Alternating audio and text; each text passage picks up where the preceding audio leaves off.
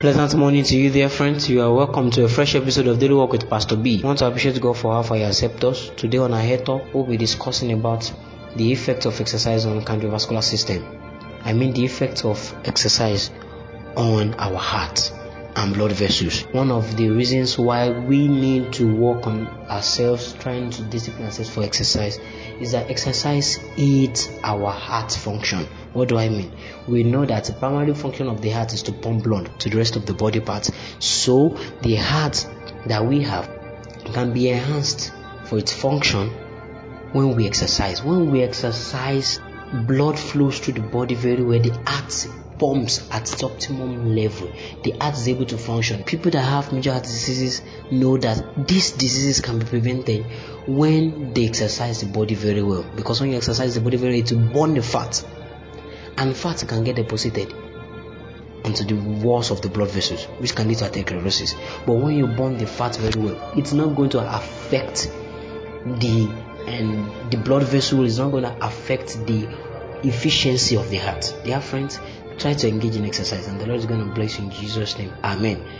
Before we continue, let's pray, Lord Jesus, we want to go into your word, grant us understanding in Jesus' name. Amen. Our Bible reading is taken from the book of Mark chapter 3, verse 25. Mark chapter 3, verse 25, which says, And if a house be divided against itself, the house cannot stand. The house cannot stand. The title of our discussion this morning is Family Unity, Part 12. Dear friends, family unity is very important. A house divided by itself cannot stand.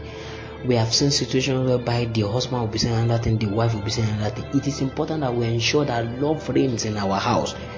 We can't continue to go against our husbands as wives in front of our children. I'm not saying that we should not bring our own opinion, but you can't begin to turn the back of your children against their father, which is your husband, or you turning the back of your children against their mother, which is your own wife. It doesn't work like that it is important for us to know that if our family is going to stand so strong, so well, we need to make sure that both the husband and the wife they have the same voice.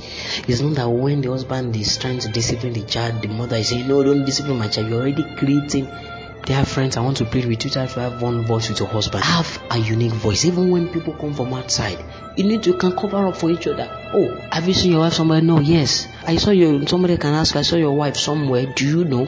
Are you aware that your wife is coming so so place? Yes, I know. I know. Even if you don't know, we need to cover up each other. We don't need to expose our mess outside. So many of us, our families in ruin, and people already seen our nakedness, our faults, because of the fact that we have exposed our spouses to people. Yes, you are hungry, but be careful what you say about your partner because that's the same eyes you'll be using to look at the person. Be careful of what you say about your parents too, even as children, because it's the way you present your parents that people will help you view or carry your parents. If you present your parents as people that don't want it, then people outside will also see them that way. Let us have one voice. Let us have one mind, one purpose. Is your family suffering from disunity? I want you to bow your heads and pray to God. Say, Father, help me. Help my family Help us to be of one voice. Help us to be united. Help us to agree. Let us begin to end up our prayer. In Jesus' name we have prayed. Amen. Lord Jesus, thank you for your word that has gone out. I pray for your children that you, Lord, you grant them the grace to be united. As many families are under the captivity of the devil, pray that you, Lord, you deliver such families. Let us all live in harmony and love. Thank you, Father, for everything. In Jesus' name we have prayed. Amen. Thank you for listening to this episode of Daily Walk with Pastor B. Join me tomorrow again for prayers and counseling. Contact me 010 222 9105 or 090 Till tomorrow when we shall meet. I'm Pastor Alala Barnabas. I'm nothing but mere Canadians of self important. God bless you.